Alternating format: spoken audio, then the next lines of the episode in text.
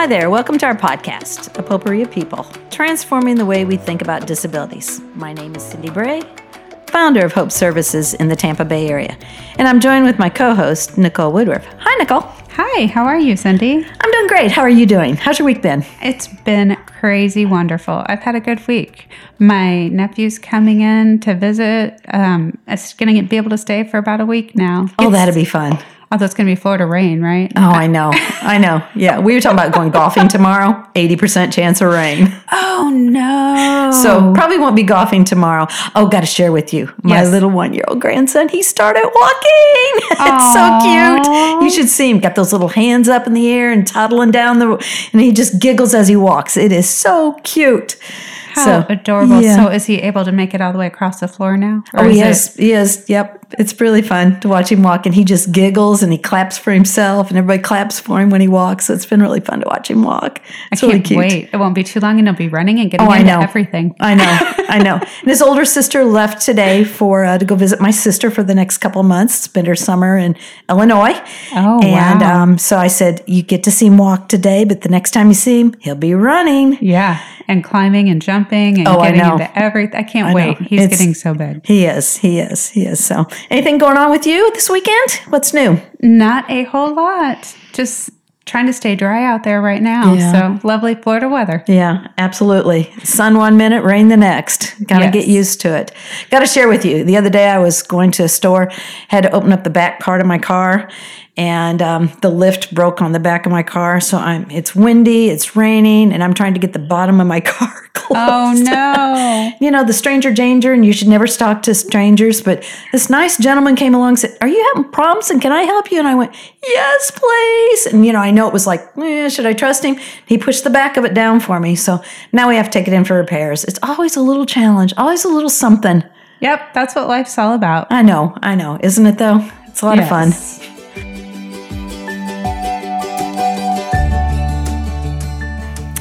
Nicole, I think we'll talk about this podcast about um, an open dialogue about people who are living with family members with disabilities, um, the challenges that they face, and um, how we can encourage and empower them because sometimes living with persons with disabilities can be a real challenge. And we want to help them to overcome some of those challenges, help them with new ideas and new visions for those persons living with disabilities. Not only the person that's living with disabilities, but the family member caring for them and taking care of them. So, Nicole, have you ever witnessed someone who's taking care of a person living with disabilities and how they feel like they're all alone? Like there's just nobody out there?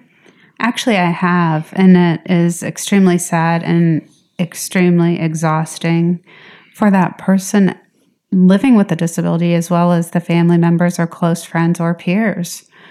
I kind of relate it to when you graduate high school and you're not quite sure what way to go and where to turn to and what's out there for you, and it's a whole new world. Well, it's a whole new world for them too without the resources or knowing where to go or what to do that they feel like they've been plunged into. Yeah. One of my mm-hmm. friend's parents was recently diagnosed with dementia. And she called because she has no idea. Do you go to persons for aging disabilities? Is there a different place? How do we make sure she gets her medication? Mm-hmm. All these different parts that you've just never had to think about before. Yeah. So Yeah. Yeah. she's struggling a lot with putting all those pieces together, kind of like a puzzle, I guess. Yeah, yeah. I had a dear friend call me the other day. Um, hadn't heard from her in years. Um, she moved away in 2011, so it's been nine years ago since I've actually really visited with her face to face. And um, when she moved away, um, she's a school teacher, and um, she has a son. And she said he's 20 now. He was diagnosed with some disabilities, and she first said, "But I don't think it's really a disability." And the more she talked to me, I said, "Yes, it is what we call a disability." And I said he would qualify for Social Security, disability, and he would qualify for services with vocational rehabilitation. She knew nothing about either of those services. So I was able, even though she's not in the state of Florida, to help her with those services. And we ended the phone call with, I will keep in touch with you and let you know what happens. Because here's a parent that I just assumed would know. She's a school teacher. Right. So I just assumed she would understand, but she kept saying, you know, he's a little different, a little quirky, a little odd, and just thinking he would outgrow it. Right. Uh, that's a thing with disabilities. It's not a cold. It's not like in a few days you'll get better. You live with those disabilities and learning to live with them, I think, is just as hard for the caretaker, the parent, the friend, the family member, as it is a person living with disabilities and learning to work with that disability and with that person.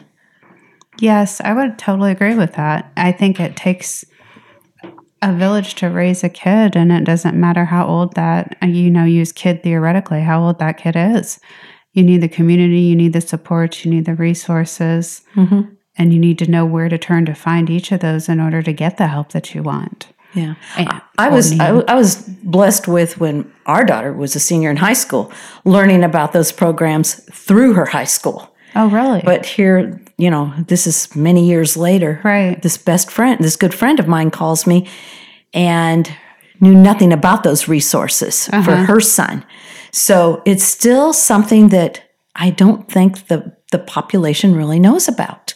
I think it's good that we're out here sharing that there are possibilities for your person living with disabilities.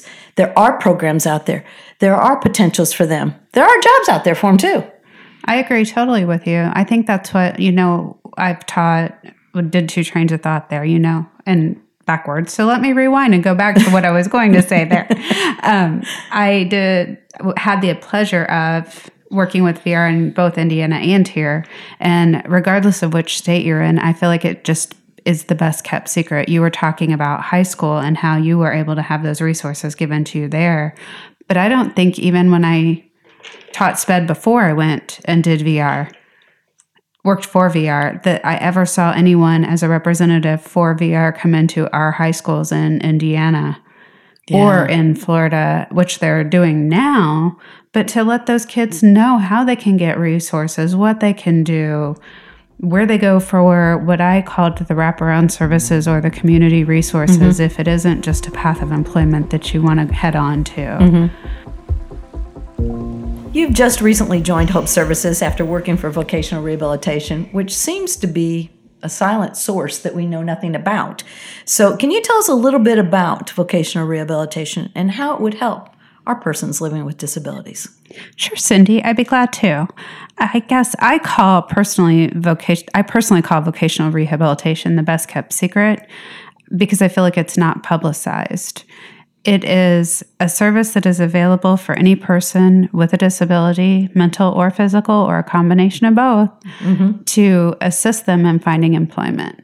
Now, the very cool thing about VR is they can authorize or have the ability to help people with benefits consultations to find out how much they can earn while still maintaining their social security benefits. So someone can be on social security and still work. Is that the WIPA program? Yes, ma'am. Okay. That is the acronym for it. Yeah. Very yes. Yeah.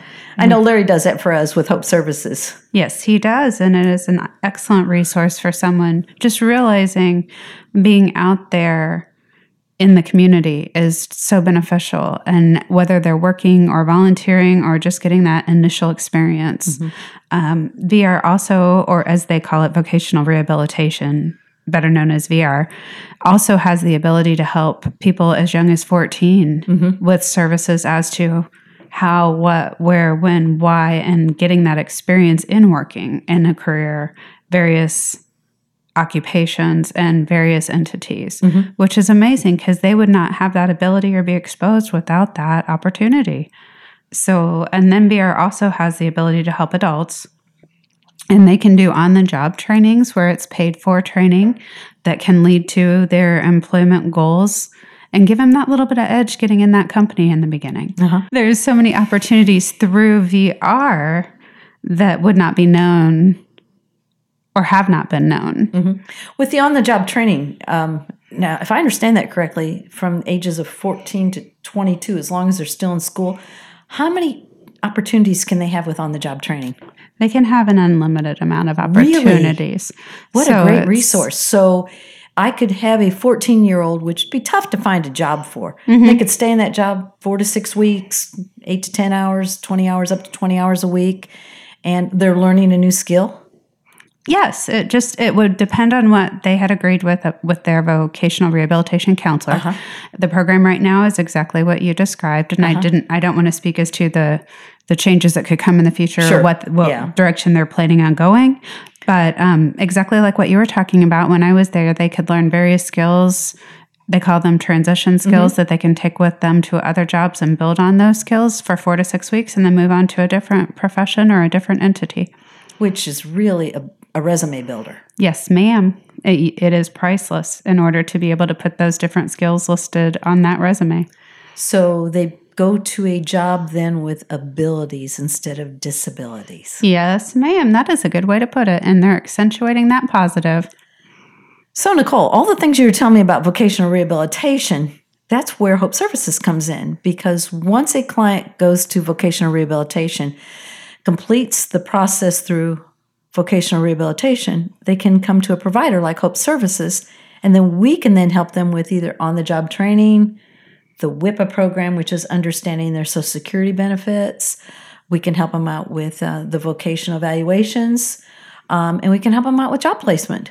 Yes, that is very true. When a client goes to Voc Rehab, once they are considered eligible for the services, they will be given what Voc Rehab calls informed choice and be able to pick a provider. Mm-hmm. And then that's where Hope Services comes in with their valuable and wonderful resources. What makes them eligible? If they have a physical or mental disability, that creates a barrier to finding employment, and that there are services that VR can offer. Okay. Help me a little bit here. What would they need to bring with them to vocational rehabilitation to help them to be considered disabled? If they took their medical records and or psychological records, whichever one was applicable to them at that point in time, Okay. it would definitely speed up the process. 90% of the time in the beginning is spent on the VR counselor trying to access, get, or send them for testing. As long as the testing or medical records are less than three years old, they're applicable and can be used. Give me an example here. Would a disability be, say, I was a truck driver, mm-hmm. and I've been a truck driver for many, many years, mm-hmm. but I'm in an automobile accident, unable to be a truck driver anymore. Mm-hmm. But I'm not really disabled, am I? Yes, actually, you are. Anything that prevents you from obtaining or maintaining employment in that field that you were in would, depending on what the injury was, be considered a disability. So, Okay. if you had anything that is long term, it's not something that would heal overnight, it's not a broken bone, Uh huh. but anything else. Okay. So, anything from depression to uh, leg amputation, um, anything that prevents you from obtaining or maintaining employment. That's very informative. When we first got our office here, we actually started some courses, um, and it was just really open dialogue. And we'd have parents come, and um, just it was amazing how many parents came and said, "I knew nothing about your program, knew nothing about vocational rehabilitation." And um, we had a success story. We had a parent that came, and uh, actually, I think uh, when you were a vocational rehabilitation counselor, um, this parent came to you with her son, and her son became one of our referrals. And I think to this day he's employed at Goodwill. Yes, he is. And I know who you're talking about. And Yeah. congratulations to him. Yeah. Yeah, and that all started because a parent saw a little ad in the newspaper that we were offering an open dialogue course. Um, there was um, just a you can come and just find out a little bit about Hope Services, mm-hmm. and through Hope Services, we could then direct them to vocational rehabilitation. She knew nothing about it. She told her friends. We had some of her friends come too. So it was a way to offer an opportunity that some parents didn't know about. Mm-hmm. As I shared with you earlier, I was blessed to go to school as a parent, mm-hmm. and it was a parent group that vocational rehabilitation spoke to. But if vocational rehabilitation goes to a class of students, most likely those students aren't going to go home and tell mom and dad, Right. Right. That's true. you know, because I know when my kids were younger and I'd say, So, how was your day at school? Fine. Yeah. What did you do at school? Nothing. Yeah. and later I would find out they got themselves in trouble. I knew nothing about it. Or sometimes they had a great day, but they weren't willing to share it with me as mom. And so bringing home papers to sign and things like that, usually it's the last thing as they're running out the door. And sometimes they didn't read with it all it said to sign. But, um, you know, so I think offering some kind of course or some kind of a program something for the parents to get involved in so they know what's out there. And not only for parents, but like you said a few minutes ago, you have a friend whose mother has Alzheimer's. You know what would be interesting is if parents are listening to this or as they're listening to this, if they contacted us, if we could do, uh, and if they feel it would be beneficial to do a what's next course. Yes. Maybe towards the end of a senior year, if they think that's something that would be inter- they would be interested in, and just throwing a, the resources out there for them. If this is something you feel like you need to have, get in touch with these people, and if not, let us help you find these people. So I would be interested and willing to talk to anyone that mm-hmm. thinks that might be something we could do in the future too. To, Yeah. I think that'd be a great idea because I noticed recently you sent out a email to the team. Mm-hmm. And um, you know, when you're thinking of resources and we think of disabilities, another disability that we've found is sometimes a person with disabilities has a criminal background. Very true. And you sent out a list of employers that would hire mm-hmm. Persons with a not only a disability, but a criminal background. Correct. So that was a good resource to have too. To where sometimes, sometimes people think because I've had a criminal background, mm-hmm. I will not be considered for employment. But that's not the case. No, that's not the case. There is four. There are four pages, five pages on the Quite a bit. of resource information available of just plain companies that will hire mm-hmm. based on criminal if you still have a criminal background mm-hmm. or if something has happened in your mm-hmm. past. Mm-hmm. So, and in addition to that, there's expungement that's available and various other options for people just because there was a one oops or something happened. Nobody's perfect in life and everybody deserves a chance. So, Cindy, we've been talking about people with disabilities, resources for those people with disabilities. And I know you have raised Danica, who has had a disability. And you mentioned that you had the ability to find some resources in high school. How did that make you feel as you began to discover those?